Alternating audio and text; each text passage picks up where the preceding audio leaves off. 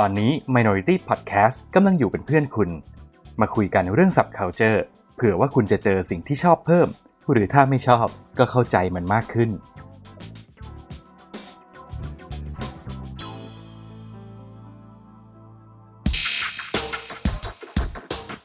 เขาเล่าว่าชื่อตึกในซีรีส์ดังมันคุ้นๆ เหมือนเคยได้ยินมาจากไบเบิล และเขาก็เล่าว่าในพระคัมภีร์เนี่ย พระเจ้าจะไม่ชอบให้มนุษย์มีทีมเวิร์กที่ดีเกินไปฮึมแล้วซีรีส์กับพระคัมภีร์มาเข้าเขากันได้ยังไง มาฟังกันได้ในเขาเล่าว่าวันนี้ครับ สวัสดีครับ คุณผู้ฟังเขาเล่าว่ามาแล้วครับ ก่อนอื่นก็ต้องกราบขออภัยนะครับ ที่หายหน้าหายตาไปนาน อ้างอะไรไม่ได้นอกจากเรื่องงานครับ ตอนนี้ต้องพูดว่างานยุ่งมากๆจริง ๆ แต่ว่ากลับมาแล้วจ้ะแล้วก็เวลาที่หายไปเนี่ยนอกจากเรื่องงาน ผมยังแวะไปดูซีรีส์มาด้วยซีรีส์เรื่องนี้เนี่ยมันเป็นกระแสมาพักใหญ่ ๆ เลยนะครับ ถึงแม้ว่ามันจะจบไปสักระยะหนึ่งแล้วนะครับ แต่ว่าตอนนี้ก็ยังมีการพูดถึงกันอยู่เรื่อยๆ ผมก็เลยคิดว่า อะไหนๆมันมีประเด็นบางอย่างที่น่าหยิบจับมาพูดคุยก็เลย เอามาคุยซะหน่อย นั่นก็คือซีรีส์เรื่องวินเชนโซทนายมาเฟียเฟียเฟียเฟียมีใครได้ดูกันบ้างไหมครับ โอเค เรื่องที่เราจะหยิบมาคุยกันวันนี้เนี่ยมันไม่ใช่เรื่องของคุณวินเชนโซ ไม่ใช่เรื่องของทนายความไม่ได้เป็นเรื่องของกฎหมาย หรือเรื่องของมาเฟียหรอกครับ แต่ว่าผมจะหยิบเรื่องราวของตัวละครสำคัญตัวหนึ่งจากซีรีส์เรื่องนี้มาคุยกัน ตัวละครตัวนี้มันไม่ใช่คนครับ แต่มันคือตึกอ่า ถ้าใครได้ดูวินเชนโซมาเนี่ยต้องรู้อยู่แล้วล่ะว่า ตึกตึกเนี้ยมันไม่ได้มีอยู่จริงด้วยซ้ำมันเป็นตึกที่ยังไม่ได้สร้าง แต่ว่ามันเป็นตัวละครสำคัญ เพราะว่า เรียกว่ามันเป็นโจทย์หลักของเรื่อง มันเป็น objective หลักที่ทางฝ่ายตัวร้ายจะต้องสร้างให้ได้ นั่นก็คือตึกบาเบลหรือว่า Babel Tower ทีนี้ไอ้ตึกที่มันยังไม่ได้สร้างเนี่ยมันสำคัญยังไง ก็มันสำคัญเพราะชื่อมันเนี่ยแหละครับ มีใครคุ้นๆกับคำว่า Babel Tower หอคอยบาเบลหรือหอบาเบลบ้างไหมครับ โอเค ถ้าเกิดเป็นคนที่มีพื้นฐานทางศาสนาคริสต์หรือว่าคุ้นเคยกับพระคัมภีร์ไบเบิลมาพอสมควร หรืออาจจะดูหนังฝรั่งมาเยอะๆเนี่ยก็อาจจะพอนึกออกนะครับว่าไอ้หอคอยบาเบลเนี่ยมันมักจะถูกหยิบยกมาพูดถึงเป็นบางครั้งบางตอนในสื่อของทางฝรั่งเขาหรือในเวลาเขาอ้างอิงพระคัมภีร์อะไรแบบเนี้ย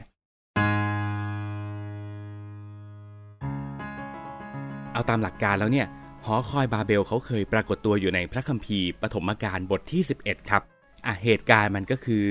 หลังจากที่พระเจ้าเคยทำให้น้ำท่วมโลกมาแล้วใช่ไหมตอนนั้นเราก็พอจะรู้นะว่า มีคนที่ชื่อว่าโนอาห์เขาสร้างเรือขึ้นมาแล้วก็เอาสิ่งมีชีวิตรวบรวมกันอยู่บนเรือ ล่องลอยกันไปจนน้ำลด แล้วก็มาตั้งรกรากกันใหม่สร้างเผ่าพันธุ์มนุษย์ขึ้นมาใหม่ นั่นแหละครับเป็นจุดเริ่มต้น คือพอมนุษย์เริ่มต้นจากคนกลุ่มเล็กๆ สร้างสังคมขึ้นมาจากคนไม่กี่คน แล้วก็ขยายเผ่าพันธุ์ของตัวเองขึ้นมา มันก็เหมือนคนครอบครัวเดียวกันนะครับ แล้วก็เป็นครอบครัวที่ขยายขยายขยายขยายออกไปเรื่อยๆ สิ่งที่ตามมาก็คือเขาพูดจาภาษาเดียวกัน คุยกันรู้เรื่องเข้าใจมากเลย เวลาจะทำงานจะร่วมมือกันเนี่ยมันก็มีประสิทธิภาพมากครับ เกิดการพัฒนาการอย่างรวดเร็ว มีความก้าวหน้าทางวิทยาการ คนโน้นช่วยกันคิด คนนี้ช่วยกันทำคือพอพัฒนาแบบก้าวกระโดดรวดเร็วมากๆ มนุษย์เราก็จะลืมตัวครับ คิดว่าพวกเราเนี่ยเก่งเนาะ เจ๋ง แล้วถ้าเกิดเรารวมกันได้แบบนี้อยากทำอะไรก็ต้องทำได้ ไม่มีอะไรที่ขวางเราได้ พวกเรายิ่งใหญ่ที่สุดในโลก อะ ตอนนั้นเขาคิดกันแบบนั้น พอคิดแบบนั้นเนี่ย มนุษย์ก็เลยรวมตัวกันครับ แล้วก็เลยจะสร้างเมกาโปรเจกต์ขึ้นมา เอาไว้รวบรวมองค์ความรู้ต่างๆ ที่พวกเรามีเนี่ยเก็บไว้ในที่เดียวกัน แล้วก็ทำเป็นทรงแบบไหนนี่งั้น เอาเป็นหอคอยไหมเออ สร้างให้มันสูงสูงขึ้นไป สูงขึ้นไปให้เท่ากับท้องฟ้าเลย เพื่อที่จะได้เป็นการประกาศความยิ่งใหญ่ของมนุษย์ ให้ทั้งโลกได้รู้ว่า มนุษย์อย่างเราถ้าตั้งใจจะทำอะไร ไม่มีสิ่งไหนที่เราทำไม่ได้ เออ เอากับมันสินี่ ทีนี้พอพระเจ้าที่เฝ้ามองพฤติกรรมของมนุษย์เห็นว่า โอ้โห พวกมนุษย์นี่ชัก แก่นเสียวเปรียวซ่า เริ่มทำอะไรที่มันดูแหมอีโก้จังเลยพวกแกเนี่ย เริ่มที่จะมั่นใจในตัวเองมากเกินไป แล้วก็คิดถึงตัวเองมาก ให้ความสำคัญกับตัวเองมาก จนเริ่มจะหลงลืมพระเจ้า พระเจ้าก็เลยไม่แฮปปี้สิครับ ท่านก็ดำเนินการลงโทษครับทำให้มนุษย์แยกย้ายกระจัดกระจายกันไปตามที่ต่างๆ แล้วต่อจากนี้ไปพวกแกไม่ต้องพูดภาษาเดียวกันแล้ว แกจะได้คุยกันรู้เรื่องยากๆ แล้วนั่นก็เลยเป็นที่มาที่ทำให้มนุษย์อย่างพวกเราในทุกวันนี้เนี่ยมีหลากหลายภาษา มีหลากหลายสำเนียง มีหลากหลายวัฒนธรรม มีกำแพงทางด้านภาษาที่ทำให้เราสื่อสารกันลำบาก แล้วก็เกิดความไม่เข้าใจ เกิดความขัดแย้งขึ้นมากมายบนโลกใบนี้ โอเค เล่ามาถึงตรงนี้ หลาย ๆ คนที่ได้ดูเรื่องวินเชนโซมาแล้วอาจจะทักว่า เฮ้ย มันไม่เห็นเหมือนที่คุณทนายวินเชนโซพูดเลยนี่หว่า เพราะว่าในเรื่องเนี่ย คุณทนายวินเชนโซเขาบอกว่า หอคอยบาเบล คือสัญลักษณ์ของความโลภ ซึ่ง อันนี้ผมก็ไม่แน่ใจเหมือนกันนะครับว่าเขาเข้าใจผิดหรือว่าเขาตั้งใจบิดให้มันเข้ากับเรื่องราวที่เขาจะเล่า โอเค ถึงแม้ว่าความโลภมันจะเป็นหนึ่งในบาปมหันทั้ง 7 ของทางศาสนาคริสต์เขา แต่ว่าตัวหอคอยบาเบลจริง ๆ แล้วเนี่ย เรื่องราวของเขาตั้งใจจะให้บทเรียนเรื่องบาปที่ชื่อว่า pride หรือว่าความเย่อหยิ่งมากกว่า แล้วถึงแม้ว่าในซีรีส์จะสร้างตึกบาเบลขึ้นมาได้ไม่สำเร็จจริงๆสปอยไหมเนี่ย อะไม่เป็นไรเนาะก็คือในเรื่องเนี่ยเขาสร้างไม่สำเร็จแหละ แต่ว่าถ้าเกิดเราลองหยิบแก่นของหอคอยบาเบลมาคิดดูจริง ๆ แล้วเนี่ยในโลกของเราวันนี้เนี่ยมันอาจจะมีบางอย่างที่สร้างสำเร็จไปแล้วนะครับอะย้อนกลับไปตอนต้น เรากำลังพูดถึงการที่มนุษย์สร้างหอคอยบาเบลขึ้นมา เพื่อที่จะรวบรวมความรู้วิทยาการทั้งหลายแหล่ของพวกเขาใช่ไหมครับ และในช่วงเวลานั้นเขาก็สื่อสารกันได้คุยกันได้รู้เรื่อง ไม่มีอุปสรรคทางด้านภาษามากีดขวางการทำงานของพวกเขาถูกไหมครับ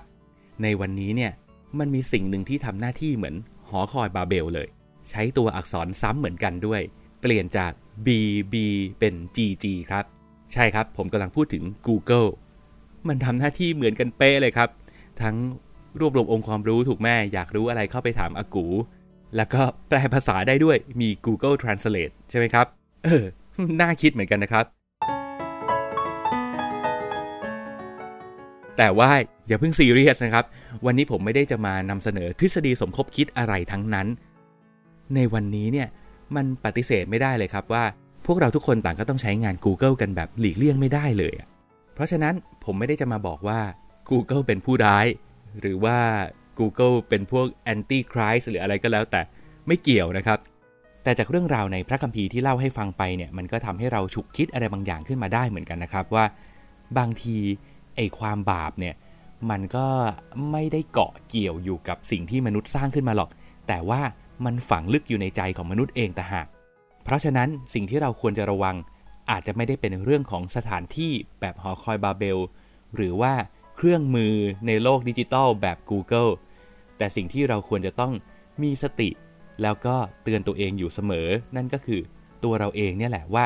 เรากำลังใช้งานสิ่งเหล่านั้นแบบที่ มันส่งเสริมให้เรามีความเย่อหยิ่งในใจมากขึ้นหรือเปล่า เราเริ่มพยองเริ่มอีโก้ว่า ฉันมีองค์ความรู้ทุกอย่างอยู่ในมือ ฉันรู้ทุกอย่างในโลก แบบนั้นหรือเปล่า แล้วองค์ความรู้ที่เครื่องมือต่างๆ เขาฟีดมาให้เราเนี่ย มันทำให้เรารู้ทุกเรื่องในโลกแล้ว จริง ๆ ใช่ไหม ผมว่าบางทีการตั้งคำถามบ้าง สงสัยในตัวเองบ้าง ยอมรับกับตัวเองบ้างว่าเราไม่ได้รู้ทุกเรื่องหรอก แล้วก็ ลดอีโก้ของตัวเองลงมา เยอะๆ มันอาจจะทำให้เราเป็นมนุษย์ที่สบายขึ้น แล้วก็พระเจ้าอาจจะรักเรามากขึ้นก็ได้นะครับ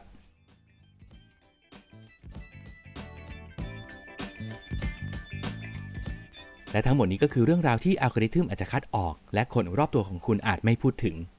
ขอบคุณที่ติดตามฟังกันมาถึงตรงนี้นะครับ ยังไงก็รบกวนฝากกดไลค์กดแชร์กด subscribe ในทุกช่องทางที่คุณถนัด ถ้าเกิดจะมีคอมเมนต์แนะนำติชมอะไรมาคุยกันได้เลยนะครับ ที่เพจ Facebook Minority หรือว่าช่องคอมเมนต์ใน YouTube ในบล็อกดิได้หมดเลยทุกช่องทาง วันนี้ผมไปก่อนแล้วนะครับ สวัสดีครับ